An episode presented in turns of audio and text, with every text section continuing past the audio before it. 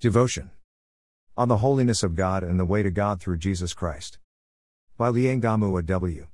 June 20, 2021, from my Meditations on the Word of God. Greater than Jesus answered, I am the way and the truth and the life. No one comes to the Father except through me. If you really knew me, you would know my Father as well. From now on, you do know him and have seen him. John 14 6 7, NIV. Having a low view of the holiness of God leads one to not understand why Jesus is the only way to the Father. By knowing the holiness of God, one would know the weight of the privilege it is to have access to the holy God through Christ, which this generation by those who claim to call upon the Lord have undermined by turning such grace into a means of gaining worldly things and demand that God do what they ask because of some great faith.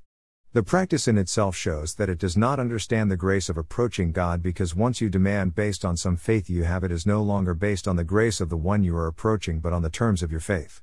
Such a sad reality that this generation has put itself in.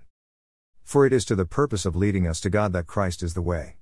For it is to the purpose of knowing God that Christ is that knowledge of the Father.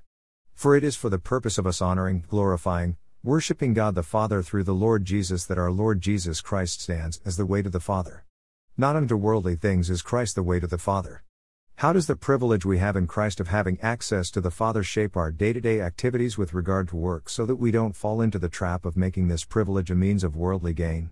A. In His providence, God has designated that we work in order to provide for the daily needs. The blessed Apostle Paul wrote to Titus, saying, Our people must learn to devote themselves to doing what is good, in order that they may provide for daily necessities and not live unproductive lives. Titus 3 13 14, NIV. In our devotion to doing what is good, God supplies grace and strength. B. We are taught to ask the Lord in prayer, Give us today our daily bread, Matthew 6:11, NIV. As we ask the Lord in prayer, we should know that the manifold of this grace of God of providing can be seen in our devotion to do good work, when others help us, when He gives rain to the earth so that we plant our crops, etc. So, as we stand in this grace, we are to trust that the Lord cares and He always knows that we need those basic things. Matthew 6:32. As the Lord provides, we are taught to consider those lacking due to disasters, loss of family, or other challenges that causes one not to physically take care of oneself. The blessed Apostle John wrote, This is how we know what love is Jesus Christ laid down his life for us. And we ought to lay down our lives for our brothers.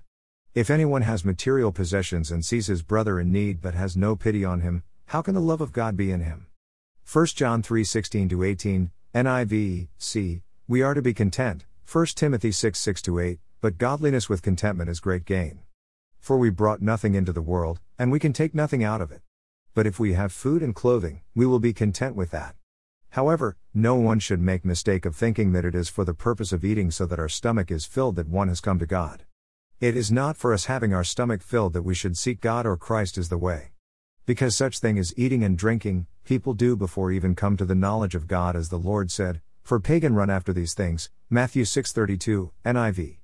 In John the Lord rebuked those who had that attitude of seeking earthly food not the heavenly one. Jesus answered, I tell you the truth, you are looking for me, not because you saw miraculous signs but because you ate the loaves and had your fill. Do not work for food that spoils, but for food that endures to eternal life, which the Son of Man will give you. On him God the Father has placed his seal of approval. John 6:26 to 27, NIV.